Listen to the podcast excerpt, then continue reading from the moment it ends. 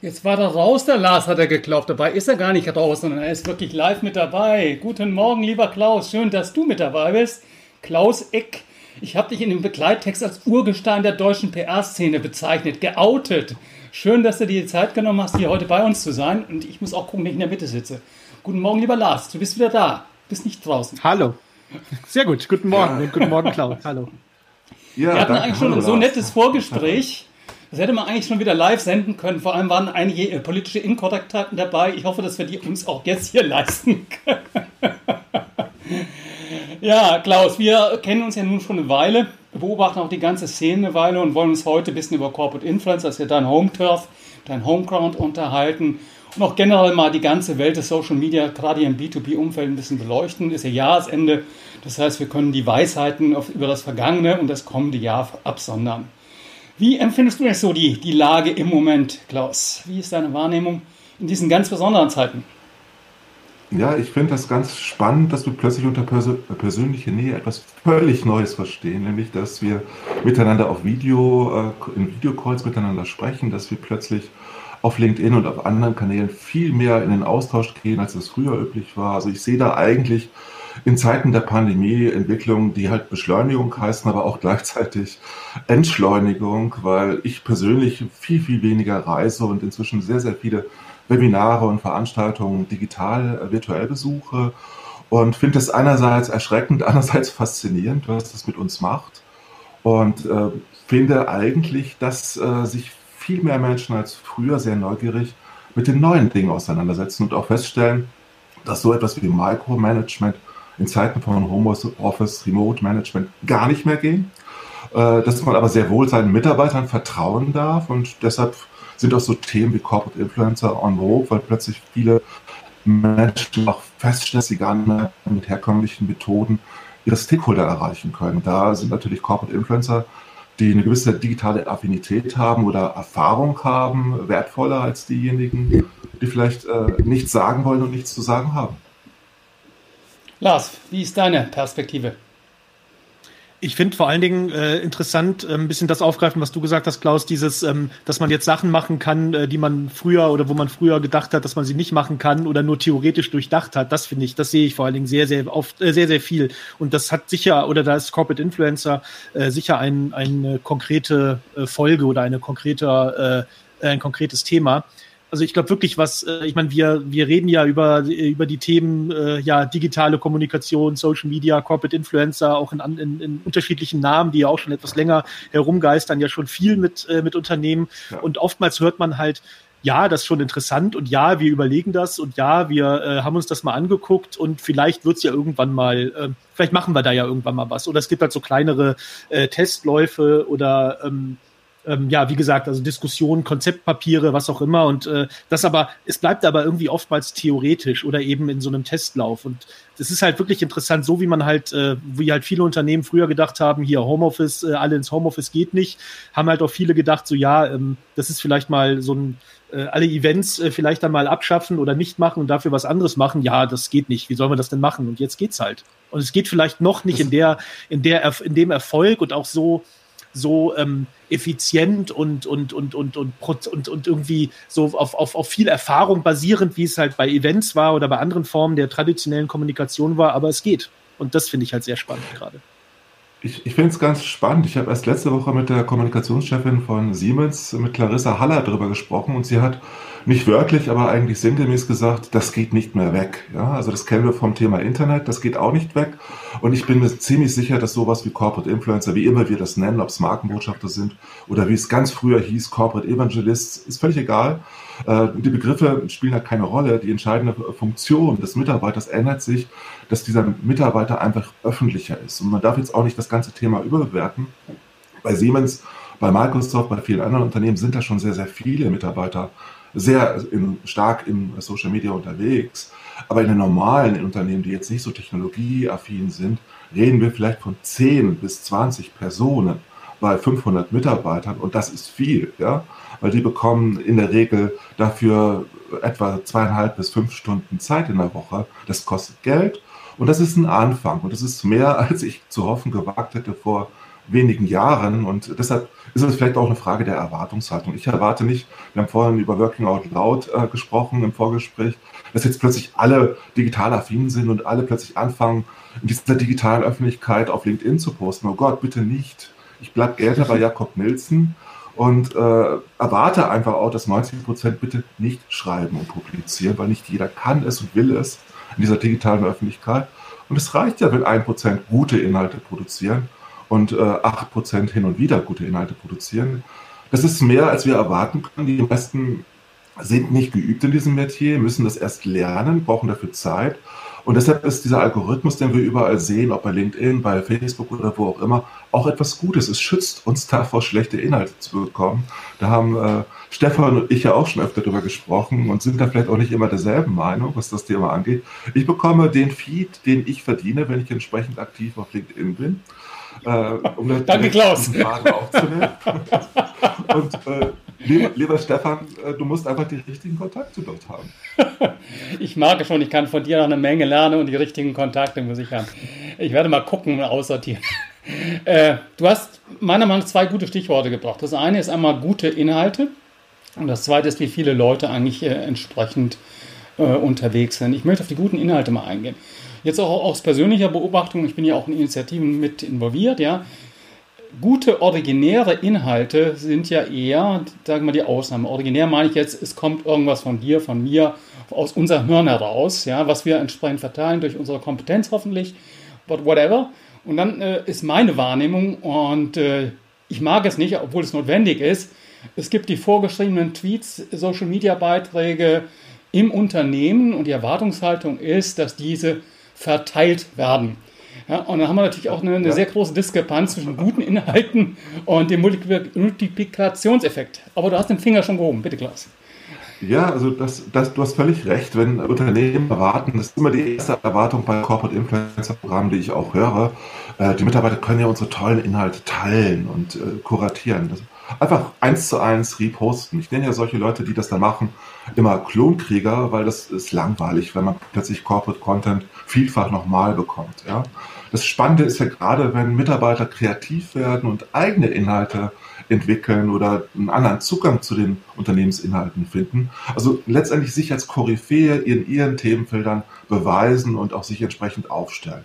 Das machen aber sehr, sehr viele und ich erlebe das jetzt auch äh, bei vielen Unternehmen, dass die Unternehmen durchaus einsichtig sind und verstehen, dass es auch besser funktioniert, besser motiviert, wenn der Mitarbeiter entsprechend unterstützt wird, aber selbstständig agieren kann.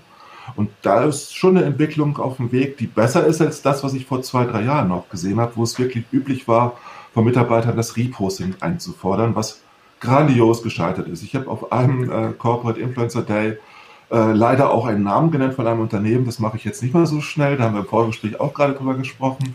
Äh, da, nach, dem, nach dem Vortrag wurde ich dann gleich angesprochen, meinen Sie uns etwa? Oh Gott. Weil ich habe nur erzählt, dass manche Unternehmen Mitarbeiter äh, das Unternehmen verlassen, weil das genau von denen verlangt wird. Wenn nämlich von Personal Brands, also von Mitarbeitern, die kompetent sind, die gut äh, unterwegs sind in Social Media, ihre Kompetenzen eben sichtbar machen. Wenn von denen verlangt wird, dass sie plötzlich anfangen sollen zu reposten und das Unternehmen zu vertreten, dann kündigen die teilweise und verlassen das Unternehmen und suchen ein Unternehmen, wo sie bessere Bedingungen vorfinden. Unternehmen, die wiederum tolle Corporate Influencer Programme aufsetzen, also wir beraten unter anderem die LV 1871. Die bekommen Bewerbungen, weil sie dieses Programm haben, weil sie den Mitarbeitern helfen, äh, denen auch Zeit dafür geben, das vernünftig zu machen. Da muss man natürlich aushandeln. Das ist in jedem Unternehmen anders. Die Bedingungen müssen geklärt werden von Anfang an. Die Erwartungen gegenüber Mitarbeitern müssen klar sein. Aber die Mitarbeiter dürfen inzwischen mit ihren Kompetenzen auch Forderungen stellen. Und das finde ich eine sehr, sehr positive Entwicklung. Das ist übrigens etwas, was ich vor sechs, sieben Jahren mit der Doris Eichmeier in der Content-Revolution äh, in einem Buch, was wir veröffentlicht haben, damals äh, auch geschrieben habe. Es geht nicht darum, dass wir alle Inhalte auf unsere Webseite packen und hoffen, dass Mitarbeiter das teilen oder dass alle Mitarbeiter nach, äh, dass alle Leser nach Rom, also zur Webseite kommen, sondern es geht darum, bei der Content-Revolution, dass man seine Agenda so toll aufsetzt, so tolle Themen hat, dass die Mitarbeiter bereit sind, sie zu vervielfältigen und zu teilen und äh, sie quasi nach außen auch transportieren. Aber auch andere Influencer darauf entsprechend reagieren. wenn man diese Inhalte nicht entsprechend unterstützt, bekommt man natürlich nicht die Content-Qualität, die man vielleicht haben möchte. Ja, wobei es ja manchmal auch umgekehrt ist. Also ich sehe das sicher auch äh, oftmals, dass halt Unternehmen wirklich sagen, hier macht, wir haben hier die Inhalte, bitte teilt die. Aber es ist ja manchmal auch genau andersrum, dass halt viele Mitarbeiter sagen, ähm, ja, theoretisch, wir sehen den Sinn davon, von eben jetzt auch aktiver zu sein und wir äh, wissen auch, dass das äh, jetzt für mich persönlich und auch fürs Unternehmen was bringt, aber ich habe halt keine Zeit und deswegen äh, äh, wollen halt manche ja. Mitarbeiterinnen und Mitarbeiter halt auch diese Inhalte haben, die sie dann wieder teilen ja. können. Und da sind wir das wieder bei dem Thema, was du, was du halt am Anfang auch gesagt hast, dass es da, ich glaube, da muss man auch eine andere Herangehensweise ans, äh, an, an, an, an Measurement oder an Erfolgsmessung dann eben machen, weil ja. ähm, da geht's halt wirklich darum, äh, bringt es was, wenn jetzt, sagen wir mal, vier Prozent eines großen Unternehmens halt äh, Inhalte teilen, dann aber nur vorgefertigte oder wenn es halt 0,5 Prozent sind und die aber eigene Inhalte machen. Und da würde ich schon sagen, das Zweiteres, das, das äh, ja vielversprechende und erfolgsversprechendere ist. Und das muss auch erstmal, auch in Marketingköpfe muss das erstmal rein. Das ist halt auch nicht so klar. Und auch in die Köpfe der, der Vertriebler, dass die halt sagen, okay, es geht hier nicht darum, äh, hier irgendwie äh, Produkte, äh, äh äh, so viel, so viel Produkte wie möglich irgendwie in die äh, Köpfe der Community zu hämmern, sondern um wirklich dieses originäre, ähm, kreative, individuelle Inhalte. Und da ja, also da, da ist halt auch Überzeugungsarbeit zu, zu leisten. Das, das, das liegt ja unter anderem auch daran, dass Marketiers und Kommunikatoren unter der professionellen Deformation leiden, dass sie halt Generalisten sind und äh, eigentlich in vielen Bereichen einfach auch mitreden wollen und sollen, mhm. scheinbar. Wenn man äh, sich aber anguckt, wie viele Experten im Unternehmen existieren, also wie viele digitale Hofnarren, Stefan, um den Begriff wieder aufzunehmen, existieren, die einfach tolle Ideen haben, äh, und wenn man die entsprechend unterstützt, dass sie es halt richtig gut machen, also denen einfach einen Support, eine Advocacy an, an die Hand gibt, auch ein bisschen Inspirationsquellen zur Verfügung stellt, dann werden die ihren Job richtig gut machen und dann sind 0,5 Prozent schon sehr, sehr viel. Wir reden ja. bei Unternehmen von 1000 Mitarbeitern oft von 10 bis 20 Corporate Influencern und das ist realistisch, weil das sind Vorbilder, die dann im Unternehmen stehen, die an wieder die richtigen dazu. Und es ist genauso wie wenn wir Kontakte, die richtigen Kontakte suchen, die richtigen Algorithmen entwickeln wollen, dann bekommen wir halt mit den richtigen Mitarbeitern als Vorbildern auch bessere Mitarbeiter, besseren Content, Nischen-Content oft, der nicht so groß gestreut ist, wie Marketeers sich das wünschen, klar. Äh, aber das sind dann Inhalte, die einfach durch ihre Qualität überzeugen und wahrscheinlich auch den einen oder anderen Lead generieren. Also wenn wir von so Themen wie Social Selling sprechen, sprechen wir nicht von Selling, sondern von Social an erster Stelle. Und das heißt, es geht darum, Beziehungen zu managen und äh, zu entwickeln. Dafür brauchen wir Menschen aus allen Bereichen des Unternehmens. Deshalb spreche ich immer von einer Art von Content Diversity, heißt halt eine Themenvielfalt. Und da geht es um Erfahrung, da geht es nicht, um, nicht nur darum, dass jeder schon Social Media kann, sondern es geht vor allen Dingen darum, dass man weiß, worüber man redet und nicht um jeden Preis dauernd einen raushaut, und die Leute langweilt mit der Wiederholung. Ich meine, wir haben ja auch äh, verschiedene Herangehensweisen, verschiedene ähm, Ausgangssituationen. Äh, der eine ist eher derjenige, der schreiben kann. Der zweite ist derjenige, der diskutieren kann. Die vierte ist diejenige, die vielleicht gerne Videos macht. Die, die vierte ist diejenige, die eher im Podcast sich zu Hause fühlt. Und äh, ich arbeite, wie gesagt, an solchen Sachen mit. Und man muss ja wirklich auch schauen, wer hat welche Präferenz, wer fühlt sich wie und wo vor allem wohl, mit welchen Leuten. Und ich glaube, das ist ganz, ganz wichtig auch zu fördern, ja. dass man nicht versucht, Leute in eine Schablone reinzupressen. Du musst jetzt bloggen. Wenn mal jemand kein Blogger ist, ja, oder nicht die, die, die Schreiber hat, dann muss man ihm andere Plattformen oder ihr andere Plattformen ihm entsprechend geben. Das, da eine Erfahrung, die ich, ja, ja. Äh, wenn ich gerade noch den Abschluss mache, eine Erfahrung, die ich halt habe, die guten SMEs, die guten Subject Matter Experts, du hast halt auch ein Problem, dass du deren Zeit bekommst. Wie du weißt, mache ich das Live-Studio immer dienstags jetzt um 11 ja, für meinen Arbeitgeber. Und da kämpfe ich äh, darum, wo ich die richtig guten Leute, die in den Projekten sind, die die, die Praxiserfahrung, um aus dem Business rauszubekommen, wenn es auch nur für eine halbe Stunde oder Stunde ist, inklusive Vorbereitung, damit sie ihre Erfahrungen, und das sind wirklich wertvolle Erfahrungen, entsprechend äh, äh, dort vermitteln können. Du hast eine eher positive Perspektive gesagt. Die äh, Unternehmen scheinen zu begreifen, dass man die Zeit geben muss und dass das Arbeitszeit ist ich beobachte immer noch oft, dass im Zweifelsfall natürlich der Auftritt eines Corporate Influencers hinten runterfällt, wenn das Projekt brennt. Das, das, interessant, das ist ja, deshalb kämpfe ich am Anfang von diesen Projekten immer mit den Unternehmen darum, dass diese Zeit definiert wird. Ja? Ich sage immer, es geht um freie Zeit während der Arbeit und nicht um die Freizeit. Ja? Und dann erkläre ich, dann habe ich, ich habe eine kleine Ideologie letztendlich entwickelt, äh, das haben wir gemacht bei uns im Unternehmen. Und äh, die besagt, äh, es geht darum, dass man die Rahmenbedingungen klar definiert hat, damit die Erwartungshaltung auf allen Seiten klar ist. Ansonsten ist Social Media nice to have, was man nebenbei machen kann in der Freizeit. Ansonsten habe ich keine Compliance, habe ich keine Absicherung des Unternehmens. Kann ich nicht reinreden, wenn Mitarbeiter was falsch machen, weil das ja deren persönlicher Auftritt ist. Ja? Deshalb muss ich diese Rahmenbedingungen klarziehen, muss den Mitarbeitern klar machen, was ich von denen auch will. Das ist nicht immer einfach, wenn jemand Tierschützer ist, wenn jemand religiös sehr viel veröffentlichen möchte. Ist das der richtige oder der falsche Corporate Influencer? Wie geht man damit um, dass jemand AfD wählt? Das sind alles Themen, über die man nachdenken muss, wenn man solche Rahmenbedingungen hat. Wenn jeder Corporate Influencer äh, werden kann, dann muss man damit auch umgehen. Das heißt nämlich in letzter Konsequenz, ich muss Ressourcen im Unternehmen haben, um jemand auf Instagram, TikTok und vielen, vielen anderen Kanälen zu unterstützen. Das ist, fällt vielen schwer. Und wenn äh, es ums Thema Bloggen geht, da gibt es eine ganz einfache Lösung. Wenn man von einem Mitarbeiter verlangt, dass er doch mal einen Blogartikel liefern soll, dann sagt, soll der Mitarbeiter einfach sagen, ja, das kostet mich fünf bis zehn Stunden Zeit. Mache ich gerne. Und dann möchte ich die Unternehmen sehen, die das ohne weiteres noch weiterhin einfordern. Das ist schwierig, diese Zeit, wie du schon gesagt hast, äh, zur Verfügung zu, gestellt zu bekommen. Aber es gibt oft auch das Missverständnis, gerade bei Führungskräften, die jetzt nicht redaktionell affin sind, dass man eben mehr als zehn Minuten braucht, um vernünftige Inhalte zu äh, entstehen zu lassen. Das gilt sowohl für Video wie auch für äh, geschriebenen Content. Und äh, das Interessante ist aber, dass man, das erlebe ich auch immer wieder, dass jeder alles lernen kann. Es ist eine Frage von Übung und von Zeit. Und wenn das stimmig ist, dann kann man auch von Mitarbeitern erwarten, dass sie irgendwann, wenn sie Lust grundsätzlich bereit sind und auch freiwillig das Ganze gerne machen, dass sie irgendwann sowohl mit Video zurechtkommen wie auch mit Blogartikeln. Äh, wenn Leute zu mir sagen, sie können nicht schreiben, sage ich immer, okay, was, wie viele E-Mails sind das am Tag, die du bekommst? Äh, die Menschen können alles schreiben. Die Frage ist nur, ob es in der Qualität äh, entsteht, wie wir uns das wünschen. Und äh, das ist eine Frage von Übung. Äh, wenn jeder jeden Tag so ein paar Übungen macht, dann kommt man sehr, sehr schnell auch dahin, äh, auch Beiträge auf LinkedIn zu posten, die ja auch nur 1000 bis 1300 Zeichen umfassen müssen.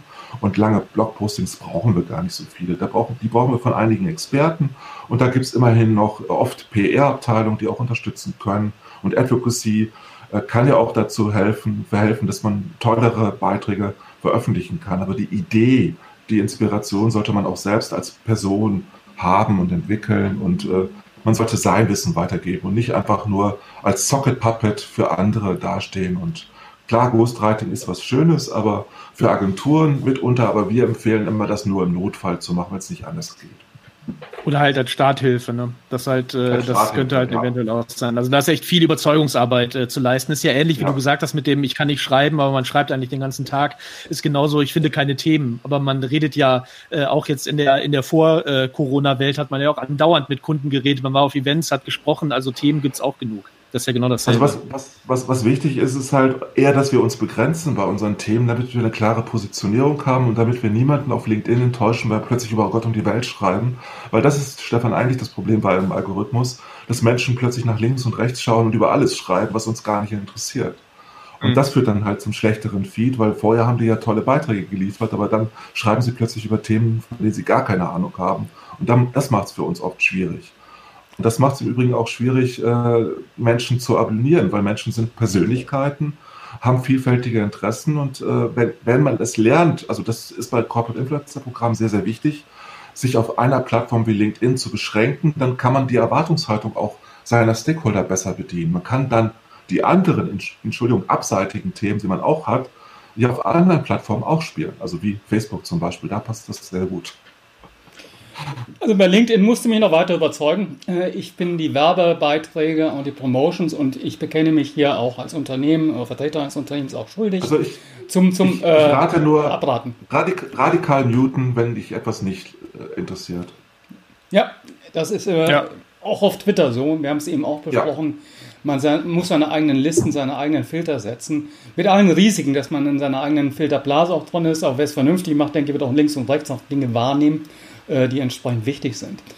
Ja, äh, wir haben jetzt, danke für die, für die Insights und äh, du machst ja jeden Mittwoch, glaube ich, fast jeden Mittwoch das Corporate Influencer Breakfast. Auch da war es da hier mal hingewiesen. Ich durfte auch mal bei dir sein.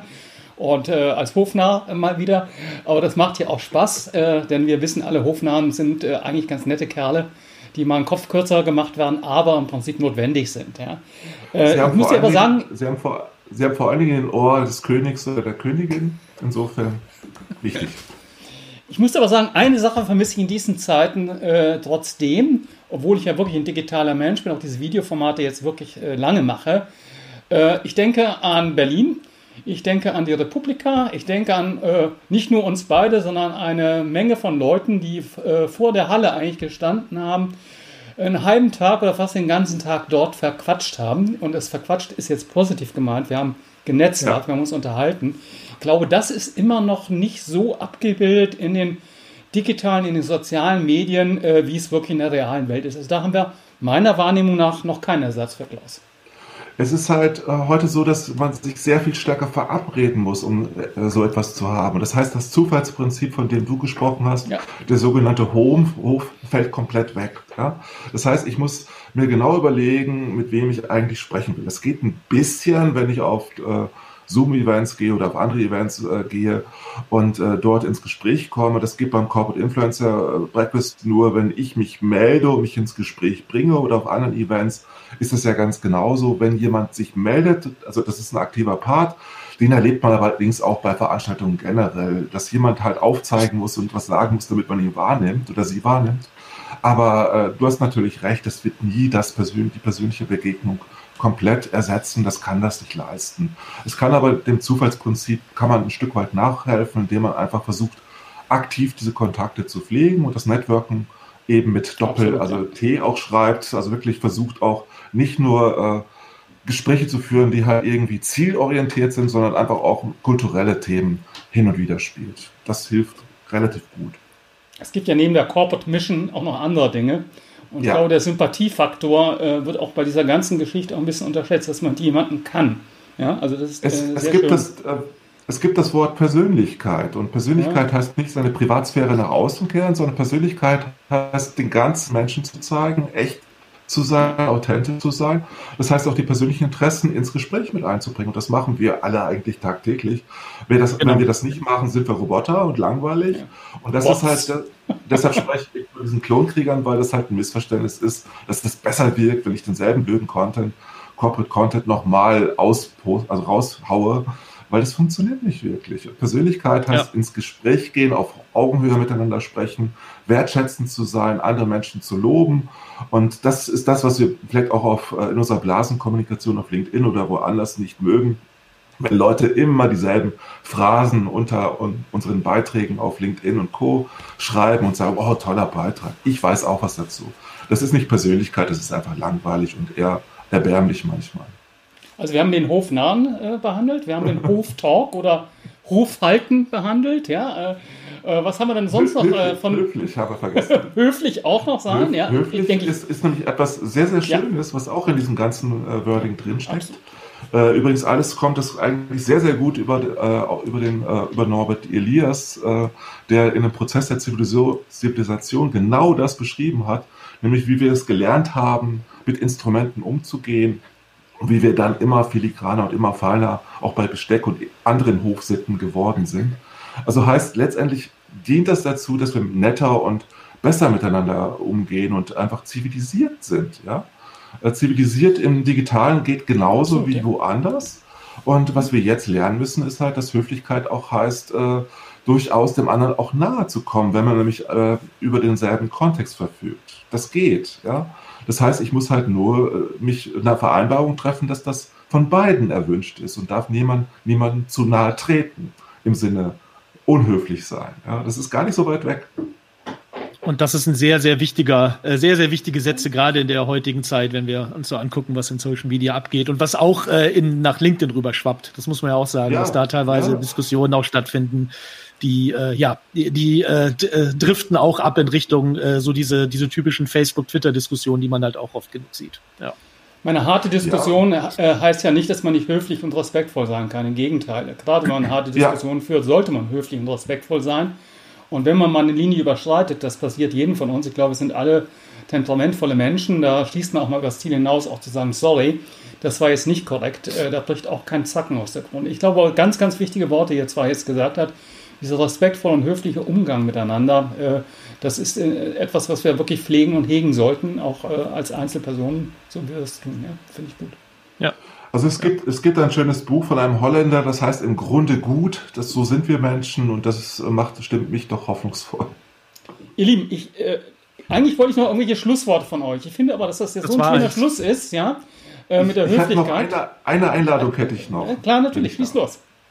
Also am 10. gibt es ein Corporate äh, Influencer Summit. Wer möchte, darf sich da natürlich auch gerne anmelden. Auf den üblichen Kanälen wird es auch entsprechend von uns promotet. Da hat man die Möglichkeit, auch noch ein bisschen mehr an einem Vormittag über Corporate Influencer Programme von der Telekom, von der LV 1871 und vielen anderen Unternehmen zu erfahren und auch über die rechtlichen Rahmenbedingungen und über die Voraussetzungen sprechen wir da sicherlich miteinander.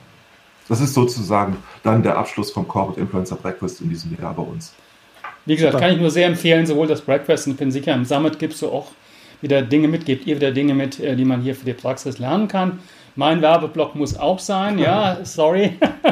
um 11 Uhr mit meiner IBM-nahen Kappe im IBM Live-Studio und ich habe den Mario Brandenburg von der FDP und die Andrea Martin von äh, meiner Kollegin da und wir reden über die Ergebnisse der KI-Enquete-Kommission. Äh, 800 Seiten werde ich vorlesen. Also nächste Woche bin ich dann einigermaßen durch. Eine, eine dramatische Lesung wird das. Ja, so äh, endlich mal wieder eine Performance, die, die sich könntest, lohnt. Du könntest, äh, ja, du könntest ja so zu den Uhrzeiten zurückkehren, wo die Bibel komplett getwittert wurde und so. Das können wir entsprechend machen. Ja. Klaus, ich danke dir ganz, ganz herzlich, dass du dir die Zeit genommen hast. Äh, Lars auch. Äh, wir bleiben Dankeschön. in Kontakt.